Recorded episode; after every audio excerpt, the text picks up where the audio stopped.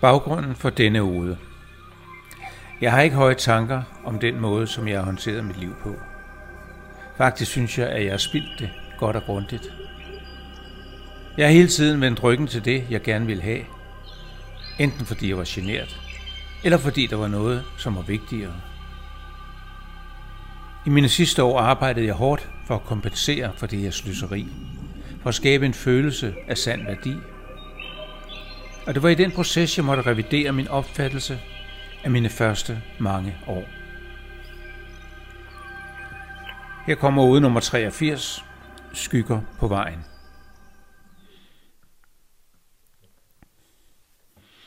Jeg synes, jeg havde spildt mit liv. Næsten halvtreds års kampe forekom frugtesløse. Hele vejen havde jeg gjort mit bedste, ja mere til. Sprunget over, hvor gærdet var højst. Tvunget mig selv fremad, når alt var sværest. Flygtet fra nuet, fordi jeg måtte videre. På evig jagt efter anerkendelse. Nej, ikke bare anerkendelse, men mere anerkendelse. Hele tiden mere, mere, mere. Ikke af grådighed, men af nød. Af ren og skær nødvendighed for at leve op til de høje forventninger, jeg havde til mig selv. Men der kom en dag, det gør der jo, hvor jeg måtte sande, at kampene havde været forgæves. Jo, noget havde jeg da nået. En del anerkendelse var i årenes løb rent faktisk faldet i min turban. Men jeg var ikke tilfreds. Når jeg kiggede bagud, så jeg slagmarker. Slagmarker så langt øjet rakte. Indimellem enkelte mindre højdepunkter, hvor et lille flag vejede. Jeg smilede skævt. Jo da, der var der nogle sejre. Men når man vejede gennemsnittet, blev farven rød. Røde tal var den ubarmhjertige sandhed. Jeg tog det som en mand. Bebrejdede ikke mig selv, for jeg vidste, at jeg havde gjort mit bedste.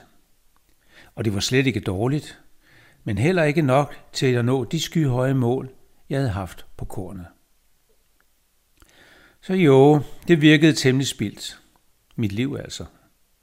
De første tyve barneår, og det følgende nogen og fyrre arbejdsår.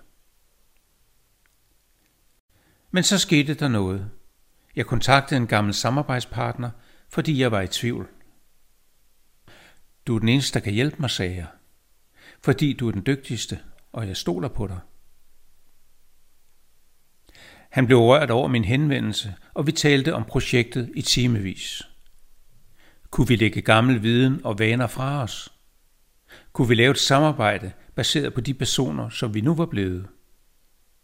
Kunne vi fastholde en tilgang funderet på glæde og varige værdier, frem for på penge? Jeg var opløftet i flere dage efter vores samtale, og en morgen på min tur med snare slog det mig pludselig. Jamen, mit liv er slet ikke spildt. Når jeg kan skabe og bevare sådan en kontakt over et spænd på fyrre år eller mere, er det jo en hån mod livet at kalde det spildt.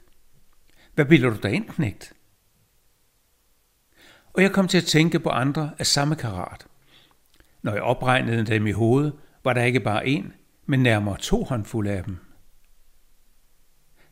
Hvordan har jeg tilladt mig at kalde livet spildt? Jo, fordi jeg på min hastige færd gennem årene på jagt efter livet, lykken og anerkendelsen, til sidst måtte jeg erkende, at målet stadig lå forude.